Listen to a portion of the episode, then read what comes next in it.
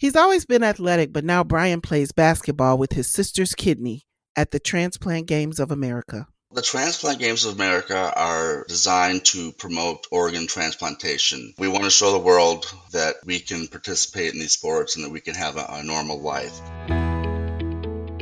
That's kidney transplant recipient and team manager for Transplant Life Illinois, Brian Stiner. I'm Monica Fox, kidney transplant recipient and Director of Outreach and Government Relations for the National Kidney Foundation of Illinois, and your host. On this episode of The Journey Continues, Brian shares how he maintains a healthy, active lifestyle as a transplant recipient. Hey, Brian, let's just get right into it. How'd your kidney journey start? Well, my journey started with pilot lessons. I was, um, I've always wanted to learn how to fly, so I started taking lessons. And when I had to solo, I had to take a pretty extensive physical, and that's when they found um, blood or protein in my um, my urine. And so we went and did further testing. I was referred to a nephrologist, had a biopsy, and turned out that I had uh, IgAN, which is uh, immunoglobulin A nephropathy. And how'd you feel when you got that diagnosis? Well, not bad at all. The um the the doctor said that it was like a one there was like a one percent chance that you would need a transplant. So to me, I was to me that just you know that didn't mean much. I I just thought, okay, well, I'm gonna move on with my life, and uh, you know, my mom and my sister were both there at that biopsy, and they pretty much were the same way, and so we didn't really think much of it. But you know, that changed, you know, five years later when I uh, discovered blood in my urine. I went back to the nephrologist, and he said, "Yeah, it looks like you're going to need a transplant." And that's when you know it became a lot more emotional, and uh, it hit me a lot harder. I, I recall when I got that that information, and I was driving back home like I actually was, you know, I cried and I thought, you know, my life was over. I thought, you know, I was actually going to die possibly. Then that was pretty short lived because then I started researching and started understanding it better, getting a little more comfortable with the idea, and went from there. So obviously, you had some fears and expectations when you heard that you needed a transplant, your kidneys were failing. What proved to be different than those fears and expectations that you had initially as you went along? After doing this research, I, I learned how there was, it was a lot more common than I thought uh, with kidney transplants and how successful they were. And I just, you know, I always, you know, I always try to look on the, the bright side of everything and put a positive spin. So I just thought, okay, well, I need a transplant. Um, I, I see that lots of people are having transplants and they're living normal lives and and I thought if I was going to get some kind of disease that you know this was better than a lot of other diseases out there. And so that was my way of of trying to put a positive spin on my situation. Yes that makes sense. And so at that time did you have a donor that you knew of or um, not right at that moment. First, I contacted my parents and told them what was going on. Um, it wasn't that long afterwards where I um, knew that my brother and sister both would, had volunteered to uh, get tested. My parents even, you know, volunteered to get tested initially, but we knew that uh, siblings had a better chance of uh, matching up, and so um, both my brother and sister did the antigen test, and uh, my sister was the better match and so she was the one that was um, volunteering to uh, give me a kidney. Are your siblings older or younger than you, or both? They're younger. My brother's a year younger, and my sister's two years younger. So you must be a nice big brother, huh? That they both step forward to be willing to save your life. I guess so. Sounds like it. So, did you? So you you went through the transplant process, was there any talk of dialysis? Did you have to spend any time on dialysis during your journey? Since I knew that I had a donor, I didn't at that time realize that I was going to need dialysis. But as it turned out, when it got closer to my transplant, we had it scheduled. My sister was out of the country, and the doctors were, were getting worried that my levels were going to drop to the point where I would be in danger. It was it was becoming a slippery slope. So the doctors decided to put a catheter in me and start dialysis. So I did go through dialysis for about a month, 10 sessions before my sister was back in the country and we were able to, you know, perform the transplant. During those 10 sessions, did you have any issues on dialysis? I would say the first uh, two or three dialysis sessions, I became very nauseated afterwards, and to the point where I, I threw up a couple times. It was it wasn't fun, and it's and it's not fun sitting in that chair for three or four hours, three times a week. But I, after a while, I kind of, I think my body kind of got used to it a little bit. I still would feel kind of icky at times, but uh, yeah, it was uh, it was a bit of a, a roller coaster ride going in and and then letting your body adjust. Yes, dialysis is a life saving process, but uh, not an easy one to live through and experience. Yeah, it's it's it's rough because uh, you know your your kidneys are constantly removing toxins from your blood in real time, and what dialysis is is it's doing the same thing, but like for example every three days, and so it's like uh, your your body is is your blood is getting dirty and and and then once once the you go on dialysis go to the dialysis machine it cleans it like really quick and that is it's incredible how cleaning your blood would get you sick but that's it's it's you know it's really rough on the body Yeah, it's a real shock to your system. it sure is Yeah, yeah. Well, I'm glad that you did not have to experience that for long. So, your sister, she's a hero. She saved your life and all. Does she wear a cape these days? You know, she does not wear a cape. She does not consider herself a hero. She's a nurse and she's uh, been in the medical field all her life. She just knew it was the right thing to do.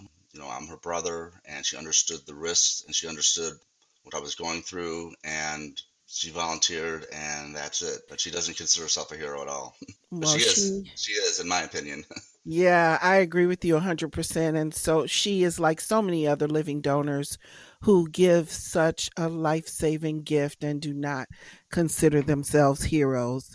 Um, but it's really a beautiful thing that she did for you. And I'm so happy that she did. hmm How'd your health impact your family? I mean, how old were you when all this happened? And did this have an overall impact besides your siblings just stepping up and saying, okay, I'll, I'll give you one of mine? Wh- when I first learned that I'm, I, there was a 1% chance that I would need a transplant, that was in 1993. I was uh, 29 years old. That didn't really impact my life at all. I was, you know, extremely involved in sports, especially basketball and volleyball. I was always out doing something and um, very driven when it came to sports, very competitive. And then when we found out that I was going to need a transplant, I know it, it seems so seamless to me where my, my, my sister and brother, you know, volunteered, they got tested, my sister was a match. It just seemed to, you know, all come together. It doesn't feel like there was a, a huge impact at all from from my perspective. Well, that's that's great. I'm glad to hear that. And how's being a transplant recipient changed your outlook on life? Definitely, you know, a greater appreciation for life for sure. I know that's a cliche, but it's definitely true. I think I have a uh, a greater empathy for those not just you know that are going through transplantation, but other diseases as well. I you know now that I'm you know in this situation of being a transplant and going through the routine of medication and the ups and the downs, I uh, more aware of other people's misfortunes. I can relate to all of that for sure, firsthand. And what was your post transplant recovery like? leading up to my transplant, and like I said, I was heavily involved in sports. My energy level apparently was, you know, was going down, but I didn't realize it because I was so involved in sports and so driven. But when I had my transplant and I was up and was able to like stand up and walk the hallways, it was amazing how much energy I had that I didn't realize I had lost. And so I felt great. I was walking down the hall and doing a spin dance move, you know, walking down walking down to my sister's room to go check on her and stuff and it was great for me. Now my sister on the other hand, she had, you know, a harder time. She was one kidney short and so her body was getting used to that. Her body was all puffed up from the transplant and so she was still recovering. So she had a little bit harder recovery initially um, before we got out of the hospital. So. Wow, I could just I just got a visual in my head of you, you know, spinning around the hospital uh, hallways and doing the moonwalk and all that. Oh yeah, your had newfound post transplant energy. Yeah. Well, I had that I had that IV stand with the IV bag attached to me, so I, I was rolling that down the hallway with me, and so yeah, it is quite an image. I can I can see it, and uh, you know they give you a little bit of prednisone then too. That helps with the energy level. Oh yeah, not a little, a lot. I, I remember the I remember the puffy face, and I remember oh the prednisone. I remember what that did to me. I had the puffy face, and it makes you hungry. Yeah, I was when when I finally went back to work, and I was still on high doses of prednisone at the beginning. I would go to work with my lunch, and I would eat it by ten o'clock, and by twelve thirty, I was down in the cafeteria getting another lunch. Seriously, it was it's crazy what it what it does to your your appetite. oh yeah, yeah. The fun stories us post transplant uh, recipients can share. So when were you able to return to work and normal activities? And Returning to work, I was scheduled to be out for, I want to say six weeks, maybe eight weeks. I was supposed to be out, but I do recall that I came back to work like a couple weeks early because I just I was feeling pretty good, and being in the uh, telecom industry and just sitting at a computer all day, it was easy for me to just just sit at work and be there as easy as being at home. So you were very active athletically. When were you able to get back to, you know, playing basketball and doing the athletic things that you loved? Yeah, I stayed away from from sports for a little while, but my surgery was in June, and I don't think I started playing basketball until like October or November. I actually ran the basketball leagues for AT&T, so I obviously wanted to get involved in playing again, and so by that time I was I was ready to play. I took it easy at first, but then I was 100% after a while. That's great. And so now you're the manager of um, Team Illinois with Transplant Life Illinois. Uh, Uh-huh. when did you get involved with them?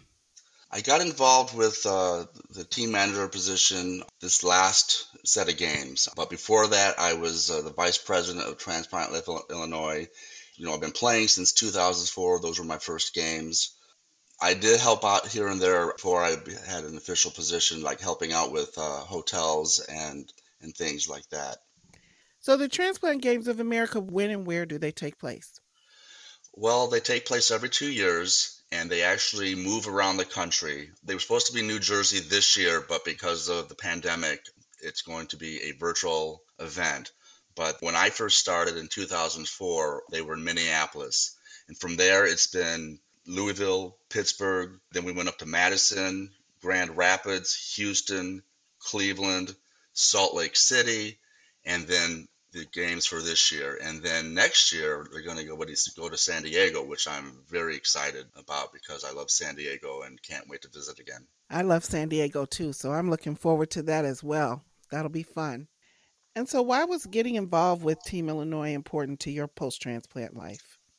I'm a um, an organizer. I love to I love to be involved. I love to organize things, and, and I wanted to also help advocate for transplantation and show the world that we can do normal things after a transplant. Whether you're a recipient or a donor, we can go out there and play basketball just as hard as anybody. You can compete in any sport, any given thing that's um, part of the transplant games just as easily as anybody. And we, and we wanted to show the world that uh, we could do that. And so, what events do you participate in? Well, I play on the basketball team and the volleyball team. Those are the, the two main sports that I would play at the transplant games. Um, I'm a basketball junkie. I, I mean, I've played basketball since I was uh, in elementary school. I was on the basketball team as a manager in high school, and I in college I played almost every night. And so um, I was definitely playing a lot of basketball. The reason I play just basketball and volleyball was because I would always bring my family to the transplant games. And so during the day, we would use that time to do a little sightseeing and be kind of family time. But there were a few times when the family didn't come and I would get involved in like ping pong and badminton. And because, you know, I love every sport. Well, I think it's great that you have found a way post transplant to use your athletic energy and prowess to to stay busy, stay involved and active. Tell me more about the Transplant Games of America and the other events. You mentioned ping pong and some others. Well, the Transplant Games of America are designed to promote organ transplantation. That's the main reason we're there. We want to show the world that we can participate in these sports and that we can have a, a normal life. The transplant games are just like a regular Olympics. We have a opening ceremony with a torch and we have a closing ceremony and we have all these events in between from basketball, volleyball, tennis, we have swimming events, track and field events, golf, badminton, bowling, ping pong, darts, bags.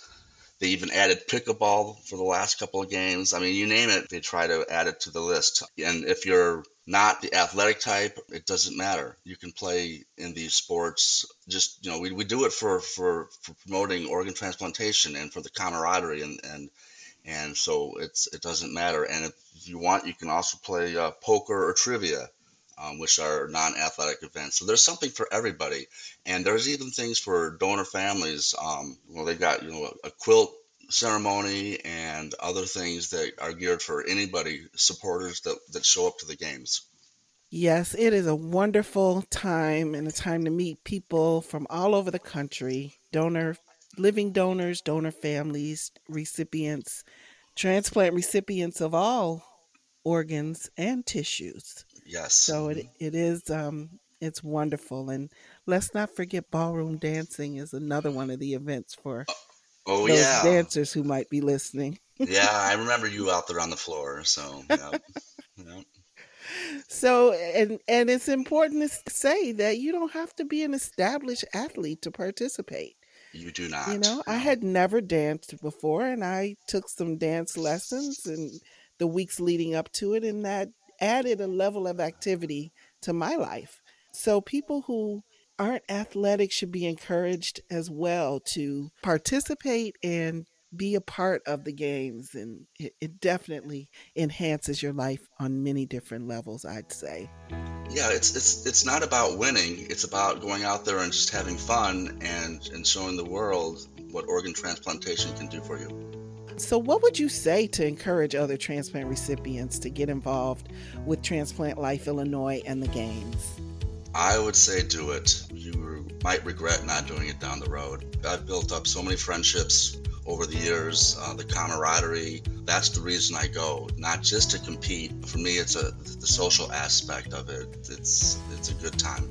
Well, thank you so much, Brian. I appreciate you spending this time with me, sharing your kidney journey, helping us to learn more about Transplant Life Illinois and the Transplant Games of America. My pleasure. And you're welcome. Staying active and healthy is so important for recipients and their living donors after a transplant. And competing in the transplant games is a great way to keep your body moving with a supportive team cheering you on.